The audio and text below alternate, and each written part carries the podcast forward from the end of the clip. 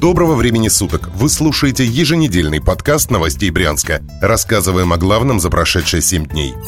С 5 августа брянцы с детьми смогут дополучить по 10 тысяч рублей. Рассчитывать на это пособие смогут россияне, воспитывающие детей до 16 лет. Пенсионный фонд начнет производить единовременную выплату денежного пособия в размере 10 тысяч рублей с 5 августа. Деньги получат все, кто имеет на это право. Напомним, в июне семьи получили по 10 тысяч рублей в качестве единовременных выплат на каждого ребенка от 3 до 16 лет. В июле 10 тысяч рублей были выплачены повторно, однако некоторые родители в России до сих пор не получили эти деньги. Пенсионный фонд намерен найти оставшиеся семьи и произвести им положенные выплаты. К настоящему времени деньги получили уже порядка 90% всех семей с детьми от 3 до 16 лет по стране. При этом около 10% родителей заявления на получение денежных средств еще не подавали.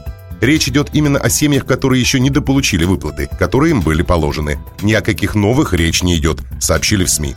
ФНС нанесла удар по самому богатому человеку Брянска. Газета «Коммерсант» на неделе рассказала подробности так называемого брянского букмекерского дела. Напомним, 29 июля официальные представители Следственного комитета в Брянске объявили о завершении расследования уголовного дела по статье 171.2 Уголовного кодекса в отношении физлица, по мнению Следственного комитета, причастного к деятельности нелегального онлайн-казино. Речь идет о кассире известной букмекерской конторы 1xbet. По информации коммерсанта, владельцы этой структуры также контролируют торговую марку Bookmaker Pub. С ними может быть связан самый богатый человек Брянска Роман Семиохин. Его фото практически невозможно найти в сети. Достоверно его связь с 1xbet не доказана, однако компания-учредитель букмекерской конторы находится на Кипре. Там же, по некоторым сообщениям СМИ, живет сейчас Семиохин. Сумма, которая фигурирует в уголовном деле против брянского кассира, поражает воображение. 63 миллиарда рублей. Однако, если все-таки допустить, что речь идет о конторе Семиохина, то она кажется уже не такой уж космической. Брянские СМИ приписывают этому бизнесмену право собственности на ТЦ «Родина», гипермаркеты «Линия», торговый центр осужденного предпринимателя Александра Коломейцева. По сути, это крупнейший налогоплательщик Брянска. В Следственном комитете сообщили, что еще три человека по этому делу находятся в международном розыске. Не исключено, что среди них есть и Семиохин.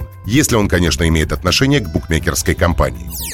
Обнародованы официальные данные Федеральной службы государственной статистики о смертности в субъектах Федерации за май 2020 года. Среди прочего, там приведены и сведения о числе зарегистрированных умерших с установленным диагнозом коронавирусной инфекции. Согласно этой информации, в мае 2020 года в Брянской области умерли 149 человек, у которых был диагностирован COVID-19.